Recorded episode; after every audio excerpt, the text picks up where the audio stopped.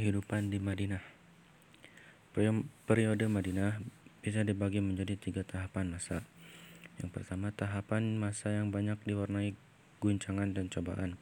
Banyak rintangan yang muncul dari dalam, sementara musuh dari luar menyerang Madinah untuk menyingkirkan para pendatangnya.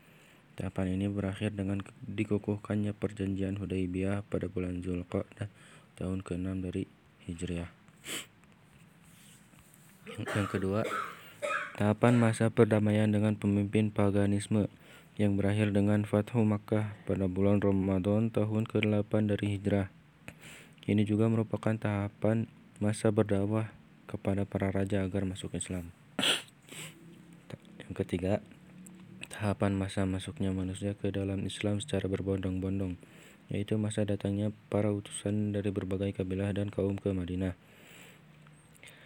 Di masa ini membentang hingga wafatnya Rasulullah pada bulan Rabiul Awal tahun ke-11 dari Hijrah. Kondisi yang masih labil di Madinah ketika hijrah. Makna hijrah, hij, makna hijrah bukan sekedar upaya melepaskan diri dari cobaan dan semata, tetapi di samping makna itu makna hijrah itu juga dimaksudkan sebagai batu loncatan untuk mendirikan sebuah masyarakat baru di negeri yang aman. Oleh karena itu, setiap muslim harus mampu wajib ikut andil dalam usaha mendirikan negara negara baru ini. Harus mengerahkan segala kemampuannya untuk menjaga dan menegakkannya. Tidak dapat disangsikan bahwa Rasulullah Shallallahu Alaihi Wasallam adalah pemimpin, komandan dan pemberi petunjuk dan dalam dalam menegakkan masyarakat ini. Semua krisis dikembalikan kepada beliau tanpa ada yang menentangnya. Manusia yang beliau hadapi di Madinah bisa dibagi menjadi tiga kelompok. Keadaan yang satu berbeda jauh dengan yang lain, dan beliau juga harus menghadapi berbagai problem yang berbeda ketika menghadapi masing-masing kelompok. Di antaranya, satu rekan-rekannya yang suci, mulia, dan baik. Yang kedua, orang-orang musyrik yang sama sekali tidak mau beriman kepada beliau, yang berasal dari berbagai kabilah di Madinah. Dan yang ketiga adalah kelompok orang-orang Yahudi. Kelompok pertama, berbagai masalah yang dihadapi Nabi dalam kaitannya dengan rekan-rekannya atau para sahabat dengan kondisi kehidupan di Madinah berbeda dengan kondisi mereka di Mekah. Sekalipun mereka diikat dengan satu kalimat dan menuju, satu tujuan yang telah disepakati, hanya saja mereka berpencar-pencar di berbagai keluarga, ditekan, dilecehkan, dan diusir. Mereka tidak memiliki kekuasaan macam apa pun. Kekuasaan ada di tangan musuh mereka. Orang-orang Muslim tidak mampu mendirikan satu masyarakat Islam yang baru dengan bahan baku yang sebenarnya sangat dibutuh, ya, sangat dibutuhkan masyarakat manusia macam apa pun di dunia ini. Oleh karena itu kita melihat beberapa surat makiyah hanya bersekisar pada masalah dasar-dasar Islam, syariat-syariat yang pengamalannya bisa dilaksanakan oleh masing-masing individu. Anjuran kepada kebaikan, akhlak yang mulia, penjauhan keburukan dan kehinaan. Sementara saat di Madinah, kekuasaan mutlak berada di tangan mereka semenjak hari pertama. Dan tak seorang pun yang berkuasa atas mereka. Maka sudah saatnya bagi mereka untuk menghadapi berbagai masalah peradaban dan kemajuan penghidupan dan ekonomi, politik dan pemerintah, perdamaian dan perang. Pemilahan antara yang halal dan haram.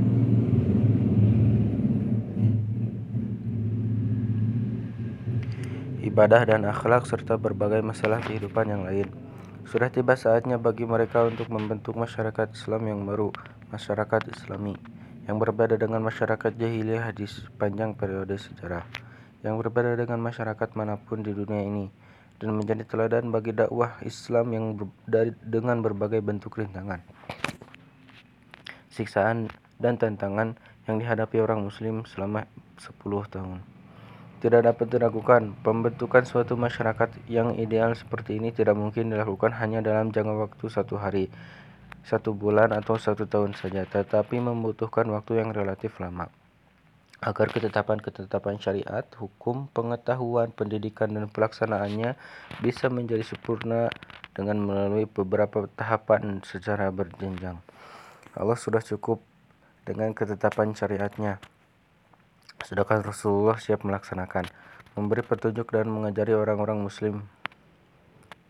Firman Allah surat Al-Jumu'ah ayat 2, Dialah yang mengutus kepada kaum yang buta huruf seorang rasul di antara mereka dan yang membacakan ayat-ayatnya kepada mereka, mensucikan mereka dan mengajarkan mereka kitab dan hikmah. Para sahabat menerima beliau dengan sepenuh hati dan melaksanakan hukum-hukumnya dengan senang hati. Surat Al-Anfal ayat 2 Dan apabila dibacakan ayat-ayatnya maka bergetarlah hati mereka. Rincian Inilah masalah yang paling besar yang harus dihadapi Rasulullah dalam kaitannya dengan orang-orang muslim dalam ruang lingkup yang lebih luas Inilah yang dimaksudkan dari dakwah Islam dan risalah Muhammad. Tetapi permasalahannya tidak terbatas sampai di situ saja. Di sana masih banyak masalah lain yang perlu dituntaskan dengan cepat. Orang-orang muslim meliputi dua kelompok. Satu kelompok hidup di tempat tinggalnya, di rumah dan dengan harta bendanya. Tidak banyak yang mereka butuhkan selain itu kecuali jaminan keamanan. Mereka adalah orang-orang Ansor. Sebenarnya di antara mereka ada permusuhan sejak dahulu, tepatnya antara Aus dan Khazraj. Di samping mereka ada kelompok lain yaitu orang-orang muhajirin yang keadaannya berbeda dengan Ansor. Mereka mencari selamat dengan pergi ke Madinah tanpa ada tempat untuk berteduh, tidak ada lapangan kerja untuk penghidupannya, tidak memiliki harta untuk mempertahankan hidupnya, sementara jumlah mereka juga tidak sedikit. Bahkan hari demi hari jumlah mereka semakin bertambah karena siapa pun yang beriman kepada Allah dan Rasulnya diwajibkan hijrah. Sebagaimana yang diketahui, Madinah bukan termasuk daerah yang memiliki kekayaan yang melimpah, maka tidak jarang jika kondisi ekonominya amat labil. Sementara itu, pada saat itu, seluruh kekuatan yang memusuhi Islam memboikot hubungan ekonomi, sehingga pasukan dari luar semakin menipis. Sehingga pemasukan dari luar semakin menipis. Kelompok yang kedua mereka adalah orang-orang musyrik yang menetap di, di beberapa kabilah di Madinah. Mereka tidak mampu berkuasa atas orang-orang muslim. Di antara mereka ada pula yang dirasuki keraguan-keraguan untuk meninggalkan agama nenek moyangnya. Namun mereka tidak ber, pernah berpikir untuk memusuhi Islam dan orang-orang muslim. Tak, seberapa lama kemudian mereka pun masuk Islam dan melepaskan agamanya yang lampau. Sebenarnya di antara mereka ada yang menyimpan dendam terhadap Rasulullah dan orang-orang Muslim, tetapi mereka tidak berani menyatakannya. Bahkan mereka terpaksa menampakkan kecintaan dan kesukaan karena beberapa pertimbangan. Tokoh kelompok ini adalah Abdullah bin Ubay. Sebelum itu, tepatnya seusai perang, perang Bu'ath, sebenarnya Aus dan Khazraj sudah sepakat untuk mengikat dirinya sebagai pemimpin. Padahal sebelumnya mereka tidak pernah berpikir untuk mengangkat seorang raja, seorang sebagai seorang raja atau sebagai pemimpin. Bahkan untuk maksud ini mereka sudah merancang mahkota untuk disematkan di kepalanya sebagai wujud pengangkatan dirinya sebagai raja dan pemimpin bagi Aus dan Khazraj. Tetapi sebelum dia sempat menjadi raja bagi seluruh penduduk kota Madinah, terbetik kabar tentang kedatangan Rasulullah dan banyak kaumnya sendiri yang berpaling darinya. Oleh karena itu dia melihat Rasulullah sebagai orang yang telah merampas kerajaan yang sudah tampak di depan mata. Maka tidak heran jika kemudian dia menyimpan kebencian terhadap beliau.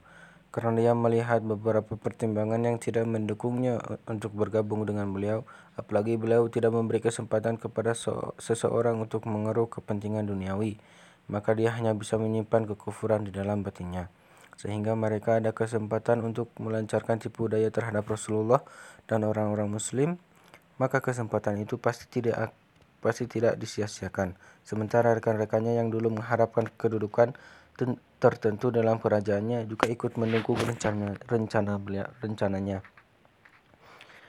Maka orang-orang muslim yang lemah pikirannya dia dia pergunakan sebagai alat untuk memuluskan sebagai rencananya. Kelompok yang ketiga, mereka adalah orang-orang Yahudi. Dahulu semasa mendapat tekanan dari bangsa Asyur dan Romawi, mereka berpihak kepada orang-orang Hijaz. Walaupun sebenarnya mereka adalah orang-orang Ibrani, namun setelah bergabung dengan orang Hijaz, mereka hidup dengan ala Arab, berbahasa Arab, dan mengenakan pakaian Arab pada umumnya.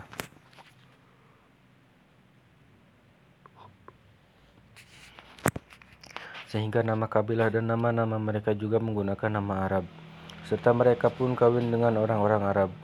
Sekalipun begitu, mereka tetap menjaga fanatisme jenis mereka sebagai orang-orang Yahudi dan tidak menyatu dengan bangsa Arab secara total. Bahkan mereka masih membanggakan diri sebagai bangsa Israel, yaitu Yahudi, dan masih sempat melecehkan bangsa Arab dengan menyebut bangsa Arab sebagai orang-orang ummiyin alias orang-orang jalang dan buas, buta huruf, hina dan terbelakang. Dalam pandangan mereka, harta bangsa Arab boleh mereka ambil semaunya. Firman Allah Surat Ali Imran ayat 75 mereka berkata, tidak ada dosa bagi kami terhadap orang-orang yang ummi. Mereka tidak terlalu berhasrat untuk memperluas agamanya karena materi agama dan mereka tak lebih dari lamaran nasib, sihir, dan mantra-mantra, hembusan pada buhul dan serupa dengan yang sebagainya. Oleh karena itu mereka membual sebagai orang-orang yang memiliki ilmu, keutamaan, kelebihan dan kepeloporan dalam kehidupan spiritual. Mereka pintar mencari berbagai sumber penghidupan dan mata pencaharian. Perputaran bisnis biji-bijian, korma, khomer, dan kain ada di tangan mereka. Mereka mengimpor kain, biji-bijian, dan khomer, serta mengekspor korma. Selain itu, mereka masih banyak pekerjaan yang mereka tekuni. Mereka mengambil keuntungan sekian kali lipat dari orang-orang Arab secara keseluruhan dan juga menerapkan riba. Mereka tidak mereka biasa memberi pinjaman uang kepada para pemimpin dan pemuka Arab agar para pemimpin itu memberikan pujian kepada mereka lewat syair-syair hingga mereka menjadi tersohor di masyarakat karena mengucurkan dana sekian banyak. Setelah itu mereka mengambil tanah dan kebun para pemimpin itu sebagai jaminan dan beberapa tahun kemudian tanah-tanah itu menjadi milik mereka jika hutang tidak terlunasi. Mereka juga dikenal sebagai orang-orang yang suka menyebarluaskan isu dan kerusakan, angkuh, bersekongkol, memicu peperangan dan permusuhan di antara berbagai kabilah yang berdekatan dengan mereka, mengadu domba di antara mereka dengan cara-cara yang licik dan terselubung tanpa disadari sedikit pun oleh kabilah tersebut. Sehingga kabilah yang satu dengan yang lain terus-menerus dilanda peperangan. Jika bara peperangan itu mulai padam, maka mereka meniup-niupnya lagi, lalu menonton peperangan yang berkecamuk di antara sesama bangsa Arab sambil duduk dengan tenang. Karena orang-orang Yahudi itu menerapkan bunga yang tinggi atas pinjaman yang diberikan, maka orang-orang Arab tidak sanggup lagi melanjutkan peperangan karena kesulitan dana. Dengan cara ini, orang-orang Yahudi bisa meraup dua keuntungan sekaligus, dapat menjaga eksistensi mereka, menerapkan pasar riba untuk mengambil keuntungan sekian kali lipat, dengan begitu mereka bisa menumpuk kekayaan yang melimpah. Di Madinah, mereka mempunyai tiga kabilah yang terkenal yaitu Bani Qainuqa.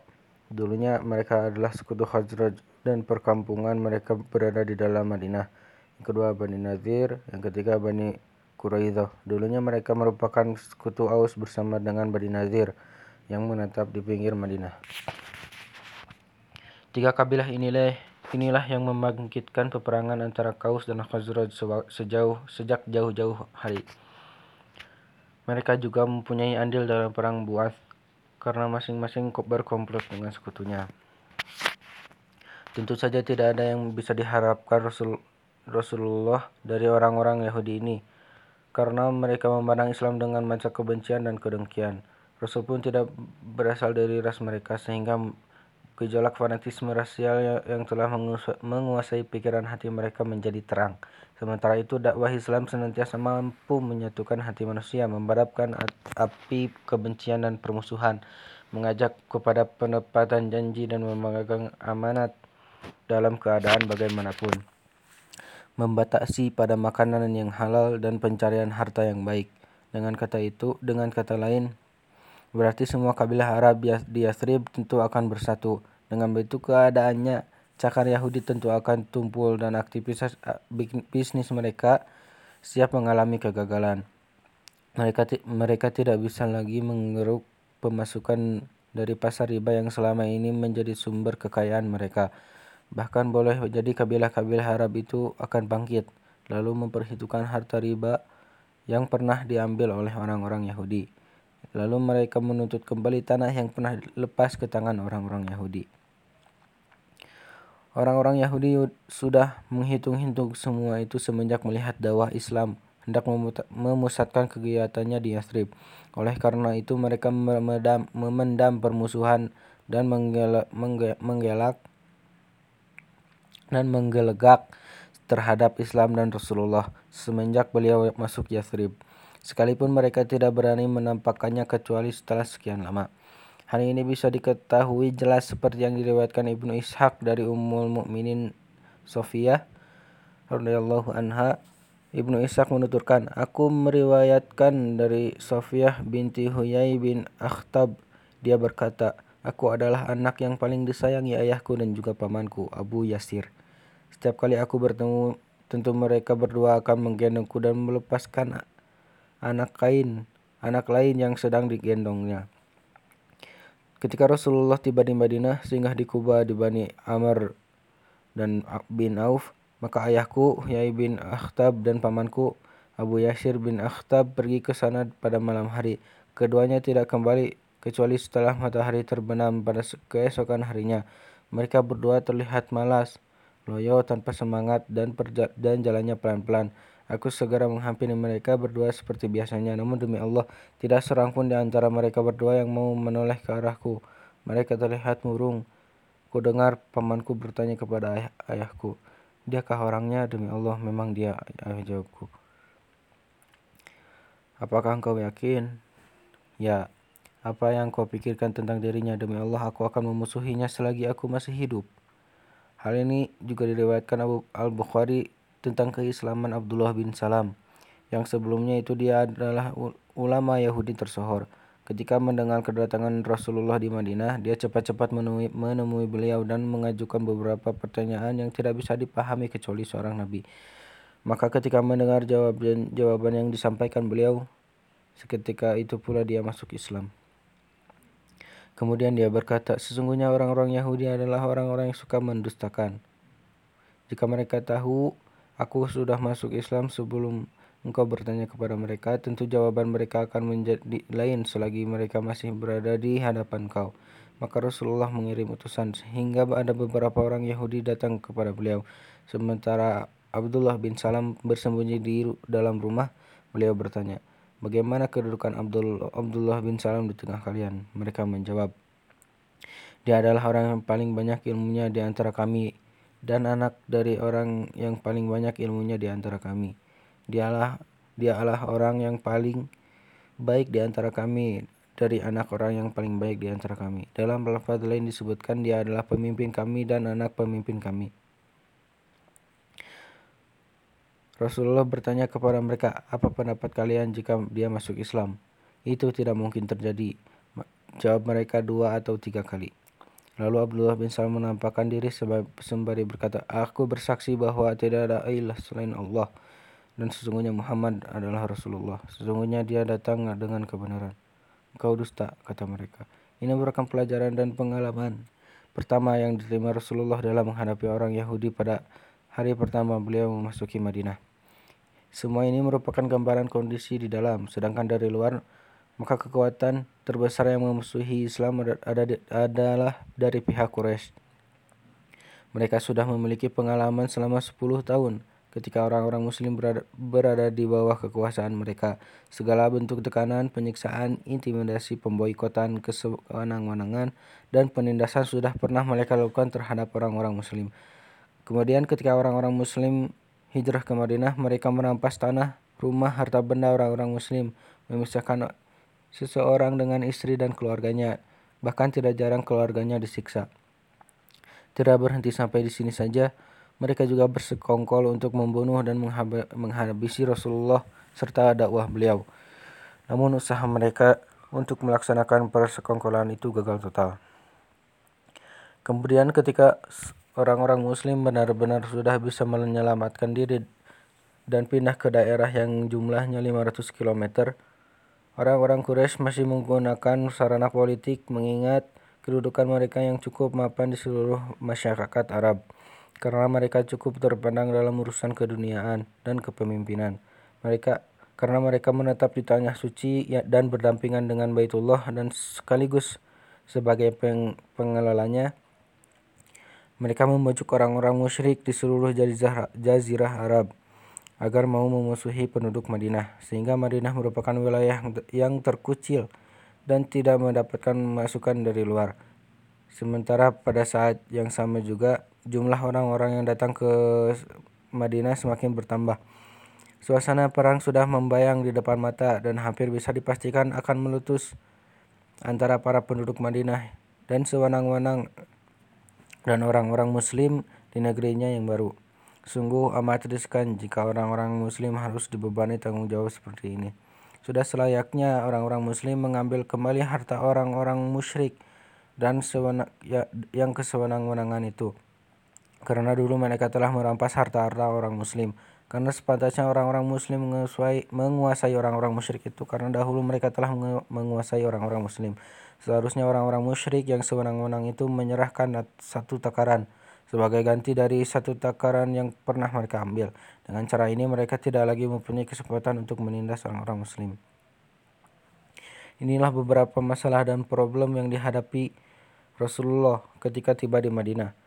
Dengan kapasitas beliau sebagai Rasul, pengajar, pembimbing, dan komandan pasukan, Rasulullah telah melaksanakan tugas risalah dan kepemimpinan di Madinah berbuat lemah lembut dan penuh kasih sayang atau ataupun tegas dan keras terhadap masing-masing pihak yang memang harus mendapat perlakuan seperti itu. Namun tidak dapat diragukan kelemah lembutan sikap beliau jauh lebih dominan daripada kekerasan sehingga hanya dalam jangka waktu beberapa tahun saja begitu banyak orang yang masuk Islam.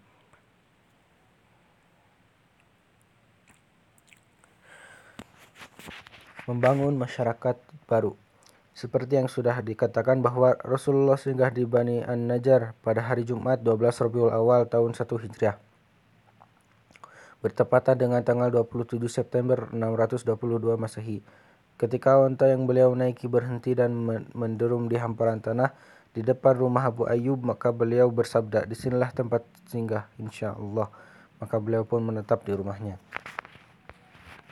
Membangun Masjid Nabawi Langkah pertama yang dilakukan Rasulullah adalah membangun masjid. Tempat di tepat di tempat menderumnya unta itu beliau membeli tanah tersebut dari dua anak yatim yang menjadi pemiliknya. Beliau terjun langsung dalam pembangunan masjid itu memindahkan bata dan bebatuan seraya bersabda, Ya Allah, tidak ada kehidupan yang lebih baik kecuali kehidupan di akhirat. Maka ampunilah orang-orang Ansor dan Muhajirin. Beliau juga bersabda, Para pekerja ini bukanlah para pekerja Khaybar. Ini adalah pemilik yang paling baik dan paling suci. Sabda beliau ini semakin memompa semangat para sahabat dalam bekerja hingga salah seorang di antara mereka berkata, "Jika kita duduk saja sedangkan Rasulullah bekerja, itu adalah tindakan orang-orang yang tersesat." Sementara di tempat tersebut ada kuburan orang-orang musyrik, puing-puing reruntuhan bangunan, pohon korma, dan sebuah pohon lain. Maka beliau memerintahkan untuk menggali kuburan-kuburan itu, meratakan puing-puing bangunan, memotong pohon dan menetapkan arah kiblatnya yang saat itu masih menghadap ke Baitul Maqdis. Dua pinggiran pintunya dibuat terlebih dahulu dari batu, dindingnya dari batu bata yang disusun dengan lumpur tanah. Atapnya dari daun korma, tiangnya dari batang pohon, lantainya terbuat dibuat menghampar dari pasir dan kerikil kecil. Pintunya ada tiga.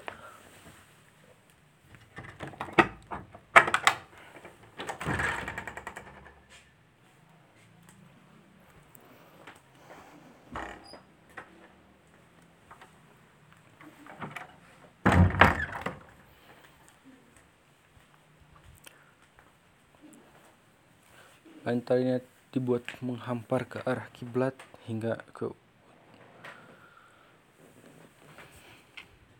Lantainya dibuat menghampar dari pasir dan kerikil-kerikil kecil. Pintunya ada tiga. Panjangnya panjang bangunannya ke arah kiblat hingga ke ujungnya ada 100 hasta dan lebarnya juga hampir sama. Adapun fondasinya kurang lebih tiga hasta.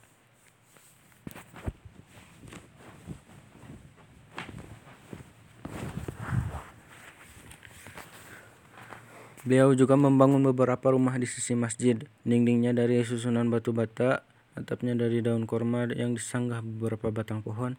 Itu adalah bilik-bilik untuk istri beliau. Setelah semuanya beres, maka beliau pun pindah, pindah dari rumah Ayub ke rumah itu. Masjid itu bukan sekedar tempat untuk melaksanakan sholat semata, tapi juga merupakan sekolahan bagi orang-orang muslim untuk menerima pengajaran Islam dan bimbingannya sebagai balai pertemuan dan tempat untuk mempersatukan sebagai unsur kekabilahan dan sisa-sisa pengaruh perselisihan semasa jahiliyah.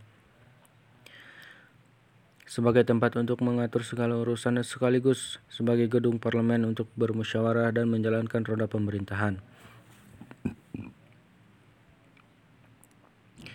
Di samping itu di samping itu masjid tersebut juga berfungsi sebagai tempat tinggal orang-orang muhajirin yang miskin, yang datang ke Madinah tanpa memiliki harta, tidak mempunyai kerabat dan masih bujangan atau belum berkeluarga.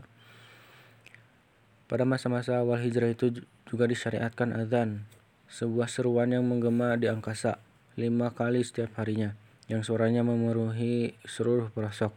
Kisah mimpi Abdullah bin Zaid bin Abi Rabbah tentang azan ini sudah cukup terkenal. Mempersaudarakan di antara sesama orang-orang muslim. Di samping membangun masjid sebagai tempat untuk mempersatukan manusia, Rasulullah juga mengambil tindakan yang sangat monumental dalam sejarah yaitu usaha mempersaudarakan antara orang-orang muhajirin dan ansor. Ibnu Qayyim menuturkan, kemudian Rasulullah mempersaudarakan antara orang muhajirin dan ansor di rumah Anas bin Malik. Mereka yang dipersaudarakan ada 90 orang, separuh dari Muhajirin dan separuhnya dari lagi Ansol dan separuhnya lagi dari Ansol.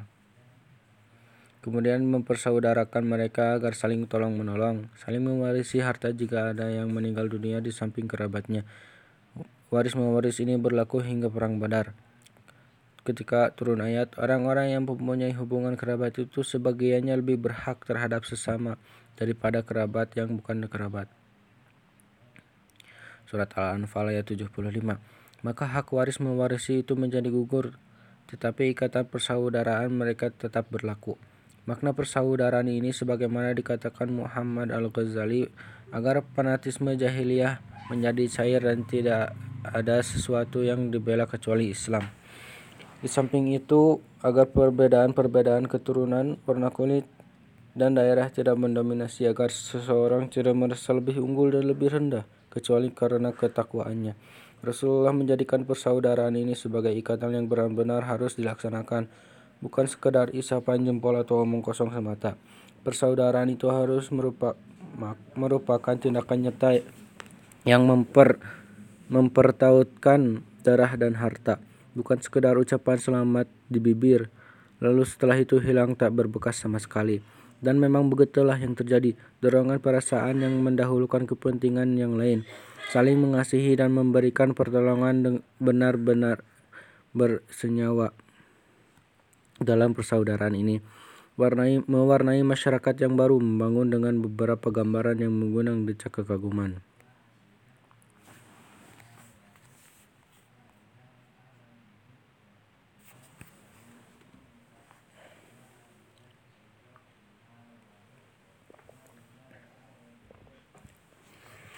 Al-Bukhari meriwayatkan bahwa ketika mereka kaum muhajirin tiba di Madinah, maka Rasulullah mempersaudarakan Abdurrahman bin Auf dengan Sa'id bin Ar-Rabi. Sa'id berkata kepada Abdurrahman, sesungguhnya aku adalah orang paling banyak hartanya di kalangan Ansor. Ambillah separuh hartaku itu menjadi dua. Aku juga mempunyai dua istri, maka lihatlah mana yang kau pilih, agar aku bisa menceraikannya. Jika masa idahnya sudah habis, maka kawinilah dia. Abdurrahman berkata, semoga Allah memberkahi bagimu dalam keluarga dan hartamu. Lebih baik tunjukkan saja mana pasar kalian. Maka orang-orang menunjukkan pasar Bani Qainuqa. Tak seberapa lama kemudian dia sudah mendapatkan sejumlah samin dan keju. Jika pagi hari dia sudah pergi untuk berdagang, suatu hari dia datang dan agak pucat. Bagaimana keadaanmu? Tanya Rasulullah. Aku sudah menikah, jawabnya. Berapa banyak mas kawin yang kau serahkan kepada istrimu? Dia menjawab, beberapa keping emas. Diriwayatkan dari Abu Hurairah, dia berkata, orang-orang Ansor berkata kepada Nabi, bagilah kebun korma milik kami untuk diberikan kepada saudara-saudara kalian. Kami mendengar dan kami taat, kata mereka. Tidak perlu, jawab beliau. Cukuplah kalian memberikan bahan makanan pokok saja, dan kami bisa bergabung dengan kalian dalam memanen buahnya. Ini menunjukkan seberapa jauh kemurahan hati Ansor terhadap saudaranya mereka dari muhajirin. muhajirin. Mereka mau berkorban, lebih mementingkan kepentingan saudaranya, mencintai dan menyayangi. Sungguh besar kehormatan yang dirasakan orang-orang kaum muhajirin. Mereka tidak menerima dari saudaranya Ansor kecuali sekadar makanan yang bisa menegakkan tulang punggungnya. Pertautan persaudaraan ini benar-benar merupakan tindakan yang sangat tepat dan bijak. Karena bisa memecahkan sekian banyak problem yang sedang dihadapi orang muslim seperti yang di ya, seperti yang sudah di, disebutkan di atas. Butir-butir perjanjian Islam. Dengan mempersaudarakan orang mukmin itu, Rasulullah telah mengangkat satu perjanjian yang sanggup menyingkirkan belenggu jahiliyah dan fanatisme kekabilahan tanpa menyisakan kesempatan tradisi tradisi jahiliyah. Ini adalah perjanjian dari Nabi berlaku di antara orang mukmin dan muslim dari Quraisy dan Yathrib serta siapa pun yang mengikuti mereka menyusul di kemudian hari dan yang berjihad bersama mereka. Satu, mereka adalah orang yang satu dan di luar golongan yang lain. Kedua, muhajiri, muhajiri dan Quraisy dengan adat kebiasaan yang berlaku di antara mereka harus saling kerjasama dalam menerima dan atau membayar sesuatu tebusan. Sesama orang muslim mukmin harus menebus orang yang ditawan dengan cara yang ma'ruf dan adil. Setiap kabilah dari Ansor dengan adat kebiasaan yang berlaku di kalangan mereka harus menebus tawanan mereka sendiri dan setiap golongan di antara orang orang-orang mukmin harus menebus tawanan dengan cara yang ma'ruf dan adil. 3. Orang-orang mukmin tidak boleh meninggalkan seseorang yang menanggung beban hidup di antara sesama mereka yang memberinya dengan cara yang ma'ruf dalam membayar tebusan atau membebaskan tawanan. 4. Orang-orang mukmin yang bertakwa harus melawan dan orang yang berbuat zalim, berbuat jahat dan kerusakan di antara mereka sendiri. Kelima, Secara bersama-sama mereka harus melawan orang seperti itu, sekalipun dia anak dia anak seseorang di antara mereka sendiri. Keenam, seorang mumin tidak boleh membunuh orang mumin lainnya karena membela orang kafir.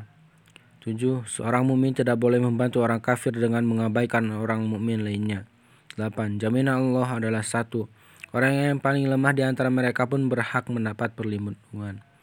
Kesembilan, jika ada orang-orang Yahudi yang mengikuti kita, maka mereka berhak mendapatkan pertolongan dan persamaan hak. Tidak boleh didolimi dan ditelentarkan.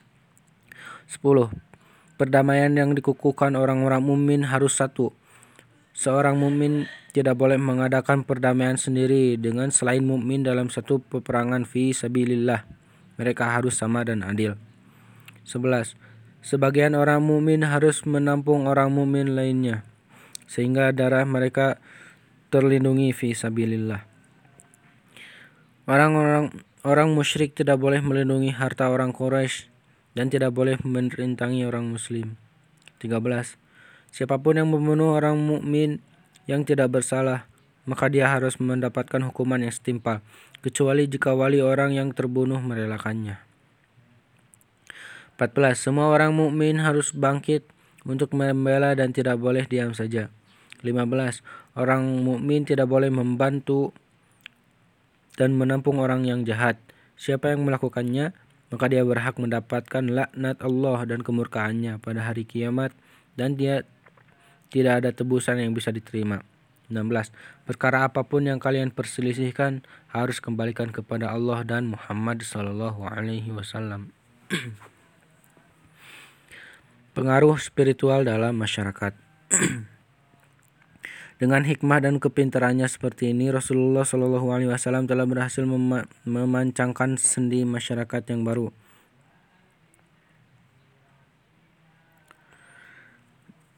Tentu saja fenomena ini memberikan pengaruh spiritual yang besar, yang bisa dirasakan setiap anggota masyarakat, karena mereka menjadi pendamping Rasulullah Shallallahu Alaihi Wasallam. Sementara itu, beliau sendiri yang mengajari, membidik, mendidik, membimbing, mensucikan jiwa manusia, menuntun mereka kepada akhlak yang baik, menanamkan adab dan kasih sayang, persaudaraan, kemuliaan, ibadah, dan ketaatan. Ada seorang yang bertanya kepada beliau, bagaimanakah Islam yang paling baik itu? Beliau menjawab, Hendaklah engkau memberi makan, mengucapkan salam kepada siapa pun yang kau kenal maupun yang tidak engkau kenal. Abdullah bin Salam berkata, Ketika Rasulullah tiba di Madinah, aku mendatangi beliau. Ketika aku lihat secara jelas wajah beliau, maka aku bisa melihat bahwa wajah itu bukanlah wajah pendusta. Yang pertama kali ku dengar saat beliau adalah saat itu adalah beliau bersabda, Wahai sekalian manusia, sebarkanlah salam, berikanlah makan, sabunglah tari persaudaraan, salatlah pada malam hari ketika semua orang sedang tidur, niscaya kalian akan masuk surga dengan damai.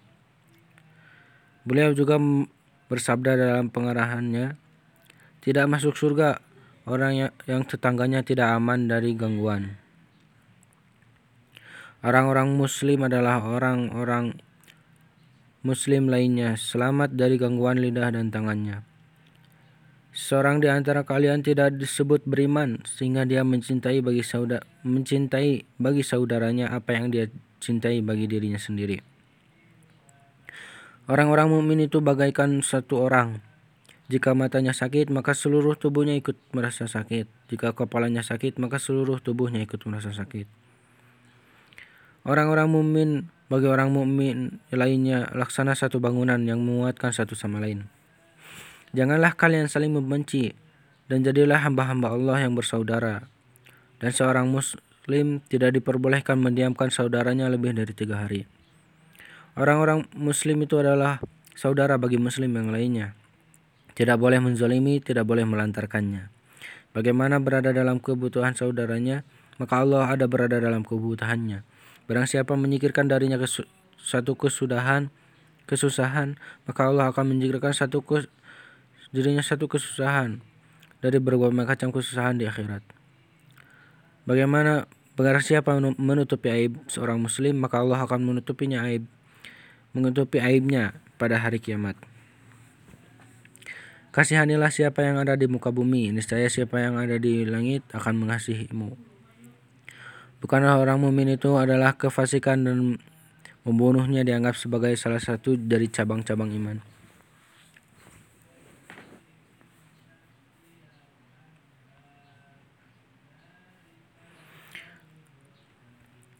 Mencari orang mukmin itu adalah mencaci orang mukmin itu adalah kefasikan dan membunuhnya adalah kekufuran.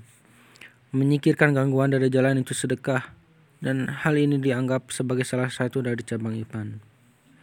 Beliau juga menganjurkan agar mereka mensedekahkan, mensedekahkan hartanya dan menyebutkan keutamaan keutamaannya. Beliau bersabda, sedekah itu memadamkan atau menghapus kesalahan-kesalahan sebagaimana sebagaimana air yang memadamkan api. Siapa pun orang muslim yang mengenakan pakaian kepada orang-orang muslim lainnya yang telanjang, maka Allah akan mengenakan pakaian dari pelepas surga kepadanya. Dan barang, dan siapa pun orang muslim memberi makanan orang muslim lainnya yang lapar, maka Allah akan memberi makanan dari buah-buah surga. Dan siapa pun orang muslim memberi minum orang muslim lainnya yang haus, maka Allah akan memberinya minum dari minuman yang harum dan tertutup. Takutlah api Takutlah api neraka sekalipun dengan memberikan separuh kurma. Jika engkau tidak mendapatkannya, maka cukuplah dengan kata-kata yang baik. Di samping semua itu, beliau juga menganjurkan agar agar mereka menahan diri dan tidak suka meminta-minta, menyebutkan keutamaan sabar dan per perasaan puas. Beliau menggambarkan kebiasaan meminta-minta itu sebagai seperti kutu, lalat atau nyamuk yang menempel di wajah orang yang meminta-minta, kecuali jika sangat terpaksa.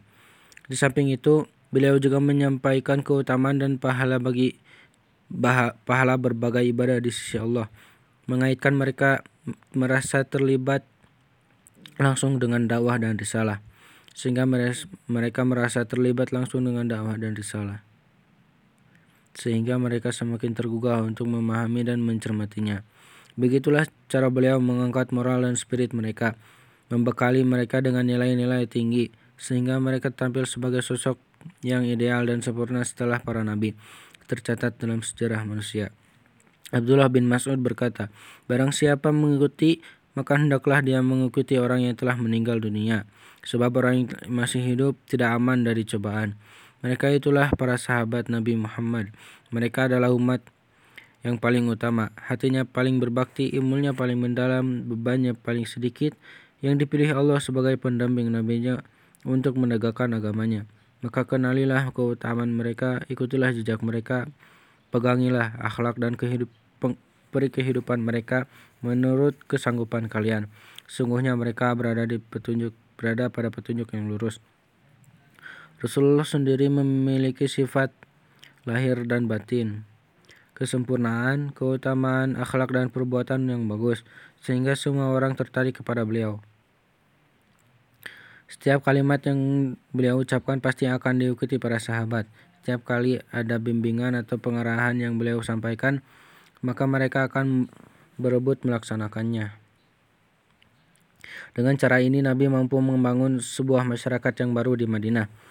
Suatu suatu masyarakat yang mulia lagi mengagumkan yang dikenal sejarah. Beliau juga mampu mencari pemecahan dari berbagai problem yang muncul di tengah masyarakat ini yang bisa dinikmati manusia setelah mereka keletihan dalam ke, ke dalam kungkungan kegelapan. Dalam gambaran spiritual yang mengagumkan seperti ini, segala aspek kehidupan sosial bisa tumbuh menjadi sempurna, setiap siap menghadapi segala arus zaman sepanjang sejarah.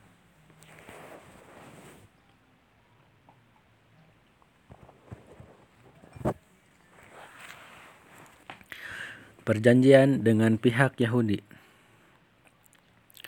Setelah Nabi hijrah ke Madinah dan berhasil memancangkan sendi-sendi masyarakat Islam yang baru dengan menciptakan kesatuan akidah, politik, dan sistem kehidupan di antara orang-orang Muslim, maka beliau merasa perlu mengatur hubungan dengan selain golongan Muslim. Perhatian beliau saat itu terpusat untuk menciptakan keamanan, kebahagiaan, dan kebaikan bagi semua umat manusia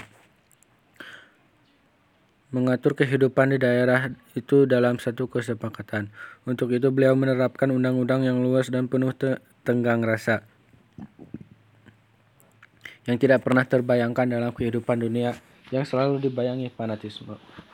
Tetangga tetangganya yang paling dekat dengan orang-orang muslim di Madinah adalah orang-orang Yahudi. Sekalipun merendam kebencian dan permusuhan terhadap orang muslim, namun mereka tidak berani menampakkannya. Beliau menawarkan perjanjian kepada mereka yang intinya memberikan kebiasaan kebebasan menjalankan agama dan memutar kekayaan. Tidak boleh saling menyerang dan memusuhi. Perjanjian ini sendiri dikukuhkan setelah pengukuhan perjanjian di kalangan orang-orang muslim. Inilah perjanjian tersebut. Satu, Orang-orang Yahudi Bani Auf adalah satu umat dengan orang-orang mukmin. Bagi orang-orang Yahudi, agama mereka dan agama mereka dan bagi orang-orang Muslim agama mereka, termasuk pengikut-pengikut mereka dan diri-diri mereka sendiri. Hal ini juga berlaku bagi orang-orang Yahudi selain Bani Auf. 2. Orang-orang Yahudi berkewajiban menanggung nafkah mereka sendiri, begitu pula orang-orang Muslim. 3. Mereka harus bahu-membahu dalam menghadapi musuh yang hendak membatalkan piagam perjanjian ini. 4. Mereka harus saling menasihati berbuat bijak dan tidak boleh berbuat jahat. 5. Tidak boleh berbuat jahat terhadap seor seorang yang sudah terkait dengan perjanjian ini. Yang keenam, wajib membantu orang yang terzalimi atau orang yang dizalimi. 7. Orang-orang Yahudi harus berjalan seiring dengan orang-orang Muslim selagi mereka terjun dalam kancah peperangan. 8. Yathrib adalah kota yang dianggap suci oleh setiap orang yang menyetujui perjanjian ini. 9. Jika terjadi sesuatu atau pun perselisihan di antara orang yang mengakui perjanjian ini yang dikhawatirkan akan menimbulkan kerusakan maka tempat kembalinya adalah Allah dan Muhammad. 10. Orang-orang Quraisy tidak boleh mendapatkan perlindungan dan tidak boleh ditolong. 11. Mereka harus saling tolong-menolong dalam menghadapi orang yang hendak memerangi Yastrib. 12. Perjanjian ini tidak boleh dilanggar kecuali memang ada orang yang zalim atau jahat. Dengan disahkannya perjanjian ini, maka Madinah dan sekitarnya seakan-akan merupakan negara yang makmur. Ibu kotanya Madinah dan kepala negara jika boleh disebut begitu adalah Rasulullah. Pelaksana pemerintahan dan penguasa mayoritas adalah orang-orang muslim. Sehingga dengan begitu Madinah benar-benar menjadi ibu kota bagi Islam. Untuk melebarkan wilayah yang aman dan damai, Rasulullah sudah siap siap melibatkan kabilah-kabilah lain di kemudian hari dalam perjanjian ini sebagaimana Rasulullah sudah siap-siap melibatkan kabilah-kabilah lain yang di kemudian hari dalam perjanjian ini. Perjuangan yang menuntut pengorbanan nyawa bujukan Quraisy untuk memerangi orang-orang muslim dan kontak dengan Abdullah bin Ubay. Di bagian terdahulu sudah kami singgung tekanan dan penyiksaan orang yang, yang dilancarkan orang-orang kafir Mekah terhadap orang-orang muslim ketika hijrah.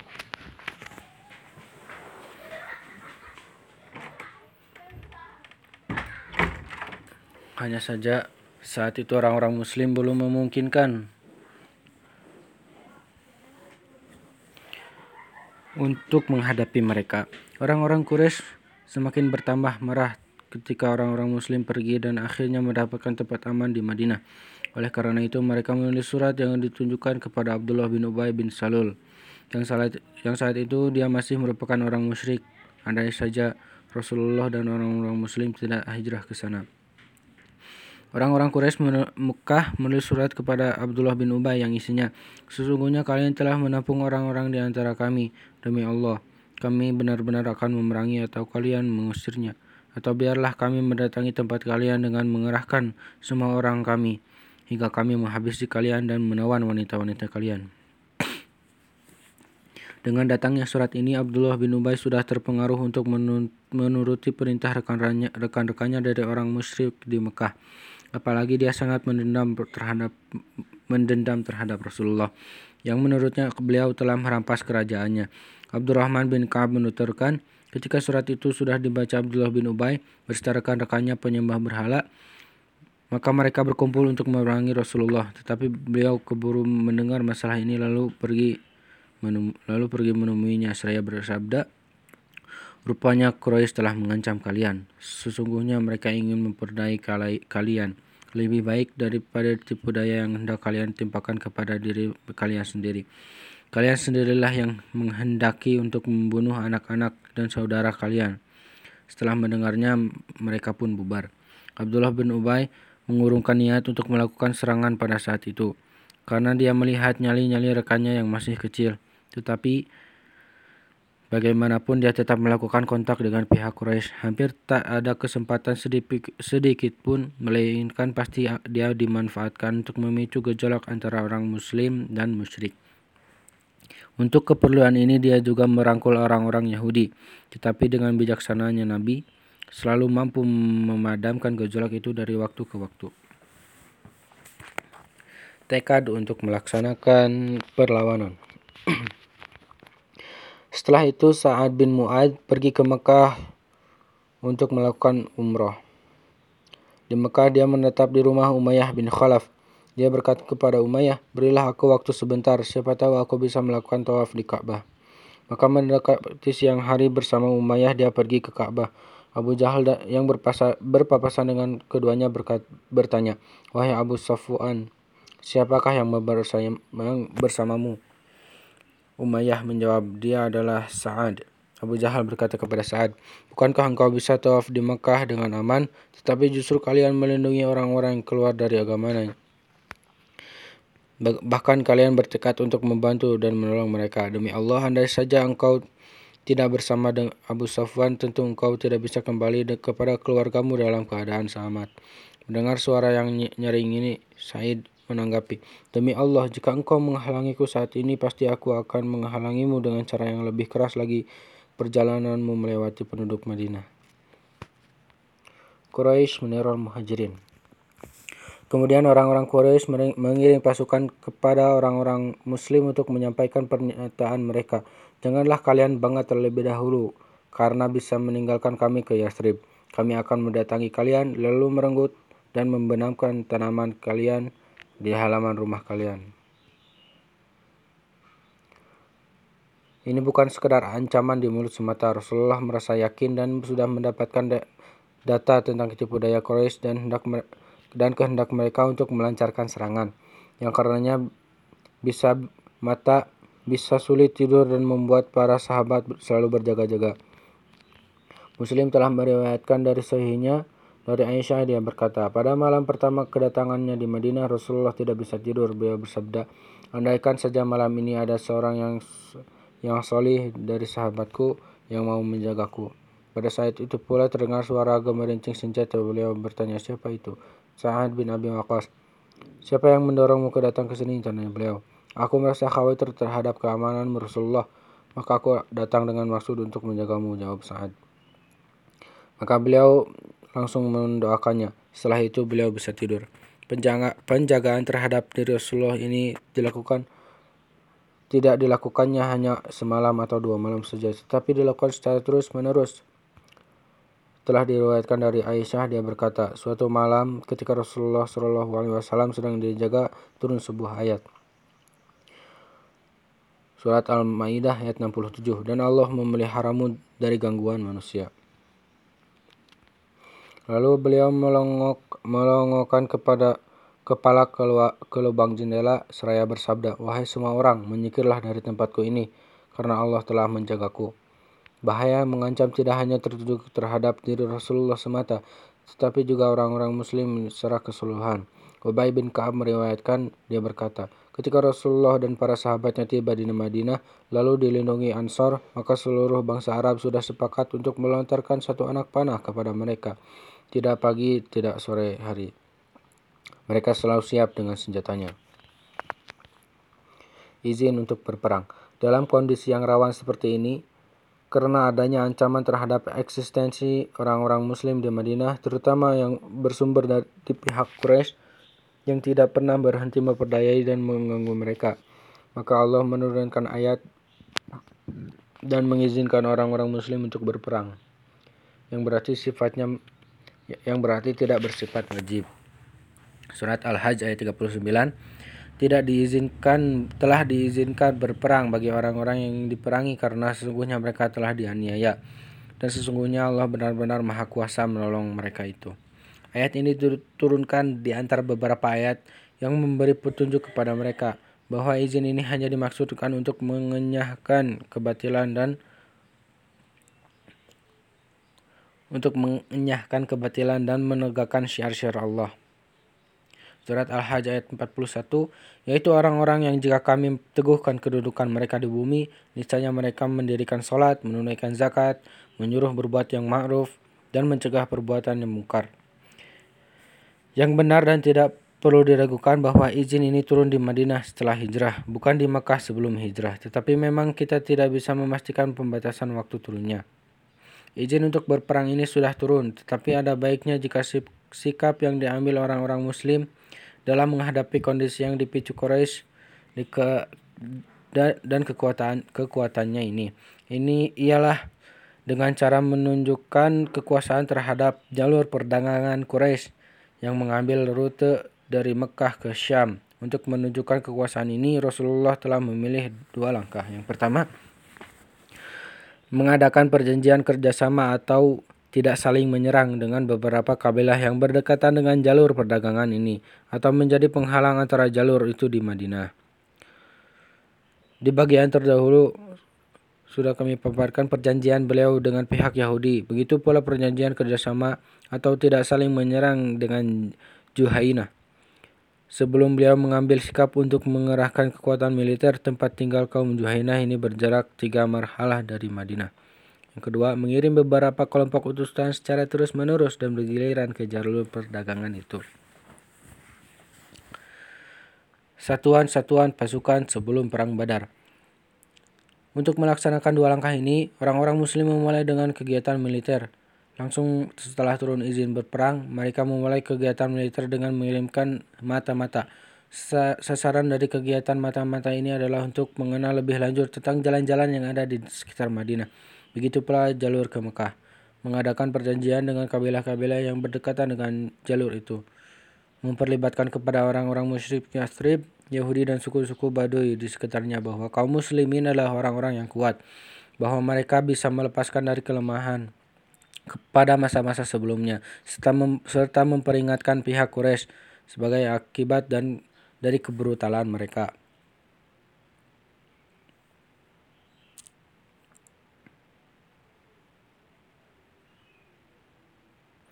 Dengan begitu mereka tidak lagi berbuat semena-mena, yang selama itu masih terus membayangi pikiran orang-orang muslim. Siapa tahu dengan cara itu pihak Quraisy merasa khawatir terhadap keamanan jalur perdagangan mereka, lalu mendorong mereka untuk mengadakan perdamaian, membatalkan niat untuk menyerbu orang-orang muslim, tidak menghalangi manusia untuk mengikuti jalan Allah, tidak lagi menyiksa orang-orang mukmin yang lemah di Mekah, sehingga orang-orang muslim bebas menyampaikan risalah Allah di seluruh jazirah Arab. Ini gambaran singkat tentang beberapa pasukan kaum muslimin. 1. Pengiriman satuan pasukan ke Siful Bahar pada tanggal 1 Ramadan tahun pertama Hijriah. Untuk memimpin satuan pasukan ini, Rasulullah menunjuk Hamzah bin Abdul Muthalib bersama 30 orang muhajirin untuk menghadang rombongan kafilah Quraisy yang kembali dari Syam. Yang di tengah rombongan itu ada Abu, jah ada Abu Jahal dan Hish bin Hisham bersama 300 orang. Mereka tiba di Siful Bahar di wilayah Is Sebenarnya mereka sudah saling berhadap-hadapan dan siap untuk berperang, namun muncul Majdi bin Amr al-Juhani yang menjadi sekutu eh, kedua belah pihak. Dia melerai kedua belah pihak sehingga mereka urung berperang. Bendera dalam bendera dalam satuan pasukan Hamzah adalah bendera pertama yang diserahkan Rasulullah. Warnanya putih dan pembawanya adalah Marsad Kanaz bin Hasan al-Ghanwi. Dua, satuan pasukan ke Ragib, Robig pada tanggal 1 Syawal 1 Hijriah, Rasulullah mengirim pasukan Ubaidah bin Al-Harith bin Abdul Muthalib bersama 60 orang muhajirin. Hingga mereka berpapasan dengan Abu Sufyan yang membawa 200 orang di lembah Rabi'. Sebenarnya dua belah pihak sudah saling melepaskan anak panah, meskipun begitu tidak sampai meletus peperangan. Dalam pengiriman satuan pasukan ini ada dua pasukan Quraisy yang bergabung ke barisan muslimin yaitu Miqdad bin Amr al-Bahrani dan Utbah bin Ghazwan al-Manini. Keduanya pun masuk Islam. Dia pergi bersama orang-orang kafir sekadar jalan agar dia bisa bergabung dengan orang-orang muslim. Bendera Ubaidah juga berwarna putih. Pembawanya adalah Mis Mistah bin Usasah bin Abdul Muthalib bin Abi Manaf. Tiga pasukan ke Al-Khorror pada bulan Zulqa'dah 1 Hijriah atau pada bulan Mei 623 Hijriah. Rasulullah mengirim Sa'ad bin Abi Waqqas bersama 20 orang yang untuk menghalang kafilah dagang Quraisy. Beliau berpesan kepada Said agar tidak sampai berjalan melewati Al-Khoror. Mereka pun pergi dengan berjalan kaki. Jika siang hari mereka bersembunyi dan perjalanan ini dilakukan malam hari. Hingga mereka tiba di Al-Khoror pada hari kelima pagi hari. Namun kafilah dagang sudah melewati Al-Khoror sehari sebelumnya. Bendera Sa'ad berwarna putih dan pembawanya adalah Miqdad bin Amr. 4. Peperangan Perang Abwa atau Wad Waddan pada bulan Safar 2 Hijriah. Rasulullah pergi sendiri setelah mengangkat Sa'ad bin Abi bin, bin Ubadah sebagai wakil beliau di Madinah. Beliau keluar bersama 70 orang muhajirin saja dengan satu tujuan menghadang kafilah dagang Quraisy. Beliau pergi hingga tiba di Wadan, namun tidak terjadi apa-apa. Dalam dalam kesempatan itu beliau mengadakan perjanjian persahabatan dengan Amir bin Makhshi, pemimpin Bani Damrah. Inilah isi perjanjian itu. Ini adalah perjanjian dari Muhammad Rasulullah dengan Bani Damrah. Sesungguhnya harta dan diri mereka dijamin keamanannya dan mereka berhak mendapatkan pertolongan pertolongan jika ada yang memerang, yang menyerang mereka, kecuali jika mereka memerangi agama Allah. Jika Nabi mengajak mereka agar memberi pertolongan, maka mereka harus memenuhinya. Ini merupakan peperangan pertama yang dilakukan Rasulullah. Kepergiannya untuk tujuan peperangan itu selama 15 hari bendera perang berwarna putih dan pembawanya adalah Hamzah bin Abdul Muttalib. Kelima, perang buat.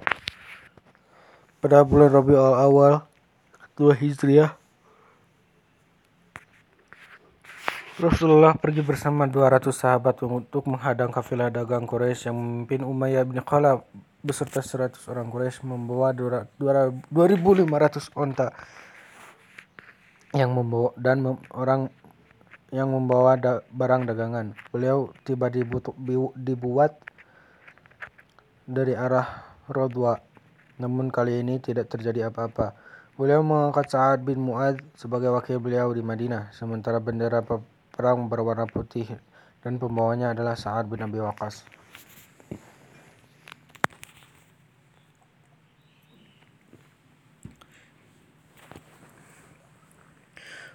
Perang Safawan Keenam, Perang Safawan Pada bulan Rabiul Awal 2 Hijriah Kurs bin Jabir al-Firhi bersama beberapa orang musyrik menyerbu kandang hewan gembala di Madinah, di Madinah dan berhasil merampok domba-dombanya. Maka bersama 70 sahabat Rasulullah hendak mengajar dan mengusirnya. Hingga beliau tiba di sebuah wadi yang disebut Safawan dari arah Badar. Tetapi Kurs dan rekan-rekannya tidak bisa dipergoki. Maka beliau kembali lagi tanpa ada peperangan. Perang ini bisa disebut dengan pada Perang Badar Ula atau pertama. Kali ini beliau mengangkat Zaid bin Harithah sebagai wakil beliau di Madinah. Bendera perang berwarna putih dan pembawanya adalah Ali bin Abu Talib.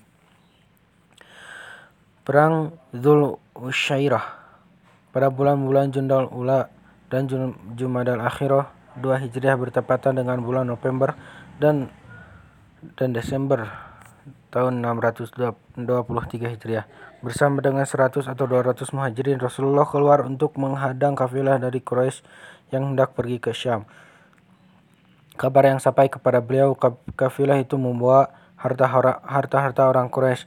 Namun tatkala tiba di Dzulaisyah, Usyairah, rombongan Quraisy sudah melewati tempat itu beberapa hari sebelumnya. Namun kafilah ini pula yang kemudian dicari-cari beliau sekembalinya dari Syam yang kemudian menjadi penyebab meletusnya Perang Badar Kubro. Kepergian beliau itu dilakukan pada bu akhir bulan Jumadil Ula dan kembali pada awal bulan Jumadil Akhirah seperti dituturkan Ibnu Ishaq. Boleh jadi inilah yang menjadi sebab terjadinya per perbedaan pendapat di kalangan pakar sirah tentang penetapan bulan terjadinya peperangan ini. Dalam kesempatan ini beliau mengikat perjanjian damai dengan Bani Mudlij, Mudij dan sekutu mereka dari Bani Damroh. Beliau mengangkat Abu Salamah Al-Makhzumi sebagai wakil beliau di Madinah. Bendera perang berwarna putih dan pembawanya adalah Hamzah bin Abdul Muthalib. 8. Pengiriman pasukan ke Nakhlah pada bulan Rajab 2 Hijriah Rasulullah mengirim Abdullah bin Jahsi al-Asadi ke Nakhlah bersama 12 muhajirin.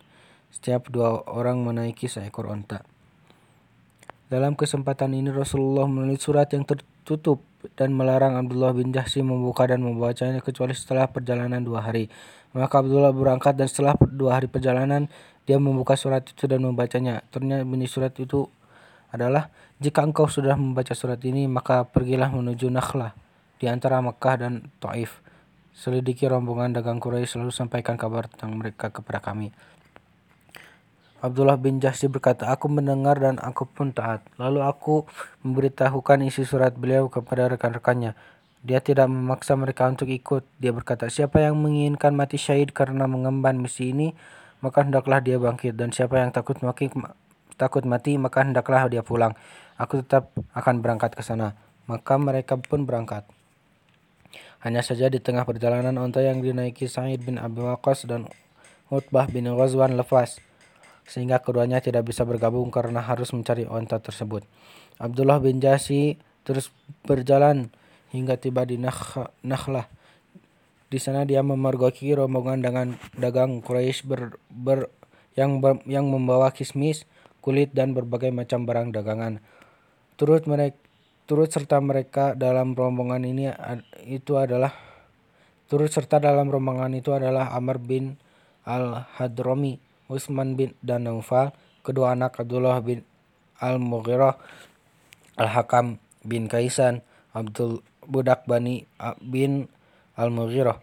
Orang-orang muslim bermusyawarah apa sikap yang harus diambil dalam menghadapi rombongan dagang Quraisy itu. Mereka berkata, kita saat ini berada pada hari akhir dari bulan Rajab, yaitu bulan suci. Jika kita memerangi mereka, berarti kita telah melanggar bulan suci. Jika kita membiarkan mereka malam ini pula, mereka sudah masuk tanah suci. Akhirnya mereka menarik kesimpulan secara bulat untuk menghadapi rombongan Quraisy itu. Hingga salah seorang di antara orang-orang Quraisy itu Amar bin Amar bin Al-Hadromi terkena hujaman anak panah dan meninggal di dan meninggal. Utsman dan Al-Hakam ditawan, sedangkan Naufal bisa melepaskan diri. Seluruh barang dan dua orang tawanan dibawa ke Madinah. Mereka juga menyisikan seperlima bagian dari harta rampasan dan ini merupakan yang pertama kali terjadi dalam Islam. Korban yang terbunuh juga merupakan korban pertama dalam Islam. Dan dua tawanan ini merupakan tawanan yang pertama dalam Islam. Namun Rasulullah tidak sependapat dengan apa yang mereka lakukan. Beliau bersabda, Aku tidak memerintahkan kalian untuk berperang pada bulan suci. Beliau tidak mau menerima barang dagangan dan dua tawanan itu. Dengan kejadian ini, orang-orang musyrik merasa mendapat angin untuk menuduh kaum muslim sebagai orang-orang yang menghalalkan apa saja yang diharamkan oleh Allah. Sehingga muncul komentar yang simpang siur. Lalu turun ayat yang menuntas komentar yang simpang siur, itu, yang isinya bahwa orang-orang musyrik jauh lebih besar dosanya daripada yang dilakukan orang muslim. Surat Al-Baqarah ayat 217. Mereka bertanya kepadamu tentang berperang di bulan haram. Katakanlah, berperang pada bulan itu adalah dosa besar, tetapi menghalangi manusia dari jalan Allah kafir kepada Allah, menghalangi masuk Masjidil Haram dan mengusir penduduknya dari sekitar dan dari sekitarnya lebih besar dosanya di sisi Allah dan berbuat fitnah lebih besar dosanya daripada membunuh. Wahyu ini menegaskan bahwa suara sumbang yang disebarluaskan orang-orang musyrik memancing kesang, kesang, memancing kesangsian terhadap sepak terjang para pejuang muslim. Ter, ternyata tidak berarti sama sekali sebab segala kesucian dan kehormatan yang telah dilanggar orang-orang musyrik untuk memerangi Islam dan menekan para pemeluknya. Bukankah sebelum itu orang-orang muslim menetap di tanah suci namun harta mereka dirampas dan nabi mereka dibunuh? Lalu apa salahnya jika secara tiba-tiba kesucian ini dikembalikan, dikembalikan seperti sedia kala? Tidak dapat diragukan lagi bahwa suara sumbang yang sengaja disebarkan orang-orang musyrik itu lantaran karena niat jahat mereka. Setelah itu Rasulullah Shallallahu Alaihi Wasallam melepaskan belenggu dua tawanan itu dan membayarkan tebusan dari dua korban yang terbunuh kepada keluarganya. Itulah satu-satunya pasukan yang dikirim ataupun yang dipimpin Rasulullah sendiri sebelum perang Badar. Dalam satu peperangan pun tidak terjadi perampasan harta dan juga tidak ada korban jiwa, kecuali dalam satu insiden yang dilakukan orang-orang musyrik di bawah pimpinan Khurz, Kurz bin Jabir al-Firhi, al-Firhi yang sebenarnya insiden itu pun bermula dari orang-orang musyrik sendiri. Setelah adanya insiden antara rombongan dagang Quraisy dengan satu pasukan muslim yang dipimpin Abdullah bin Jahsi, orang-orang musyrik Quraisy mulai dirasuki perasaan takut. Di hadapan mereka terbentang bahaya yang nyata. Apa yang pernah mereka takutkan kini benar-benar menjadi kenyataan. Mereka menyadari bahwa penduduk Madinah senantiasa mengintai dan menguasai setiap kegiatan dagang mereka. Dan orang-orang muslim bisa bergerak sejauh, sejauh 300 mil. Menyerang menawan orang-orang mereka, merampas harta mereka lalu kembali ke Madinah dalam keadaan selamat. Orang-orang musyrik itu sadar bahwa jalur perdagangan, perdagangan mereka ke Syam menghadapi ancaman yang besar dan berkelanjutan.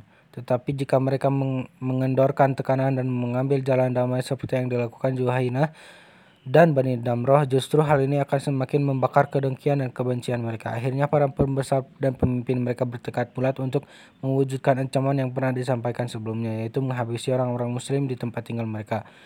Tekad inilah kemudian membawa mereka ke Badar.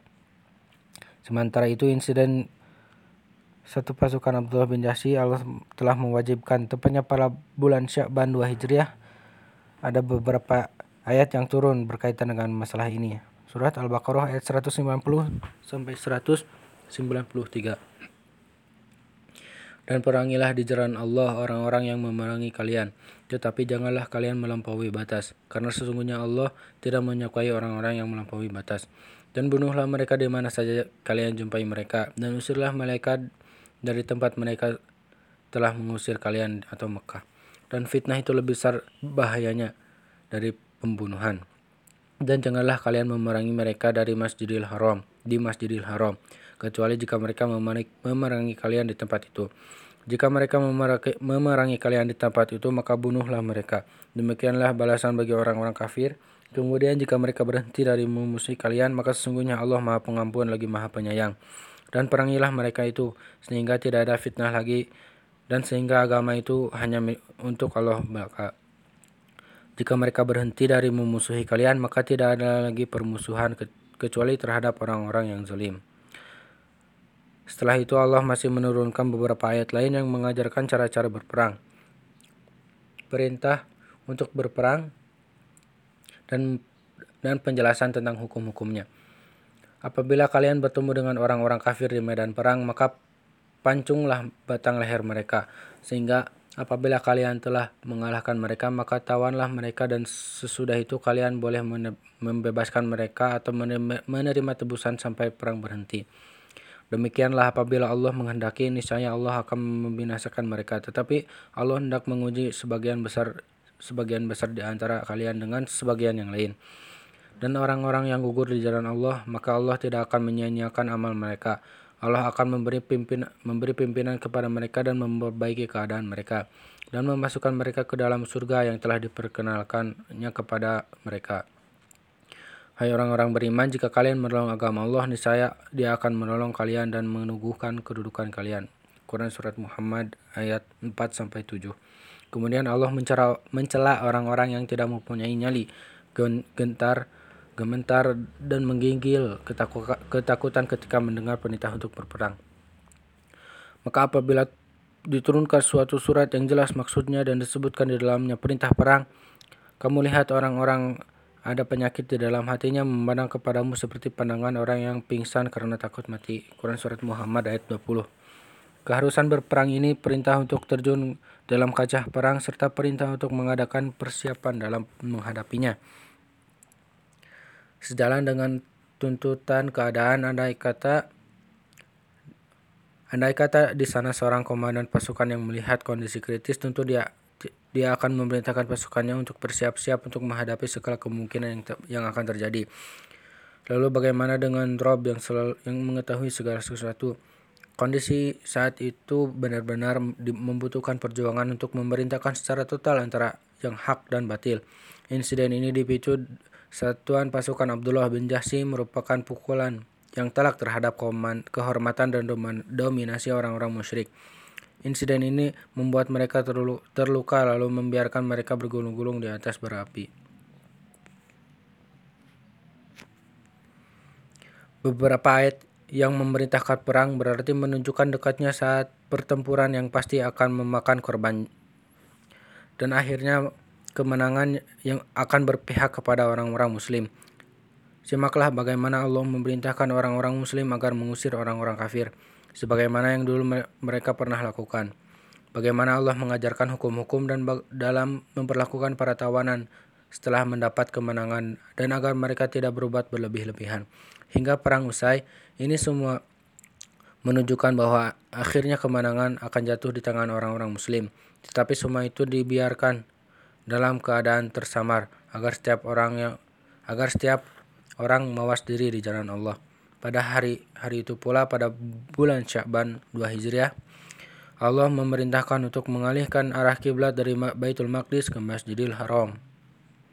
Di antara hikmah yang terkandung dalam pengalihan arah kiblat ini untuk menyingkap kebimbangan orang-orang yang lemah, munafik, dan Yahudi yang sudah bergabung ke dalam barisan kaum muslimin, sehingga mereka kembali kepada bentuk aslinya dan barisan kaum muslimin bersih dari pengkhianatan.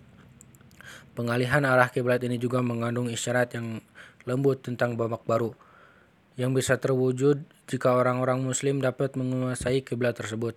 Sebab bukanlahkah Sangat aneh jika kiblat mereka masih berada dalam genggaman musuh, berarti kiblat itu harus berada di tangan mereka. Setelah ada perintah dan syarat ini, semangat orang-orang muslim semakin berkobar. Begitu pula tekad mereka untuk terjun di jalan Allah dan kancah perang menghadapi musuh.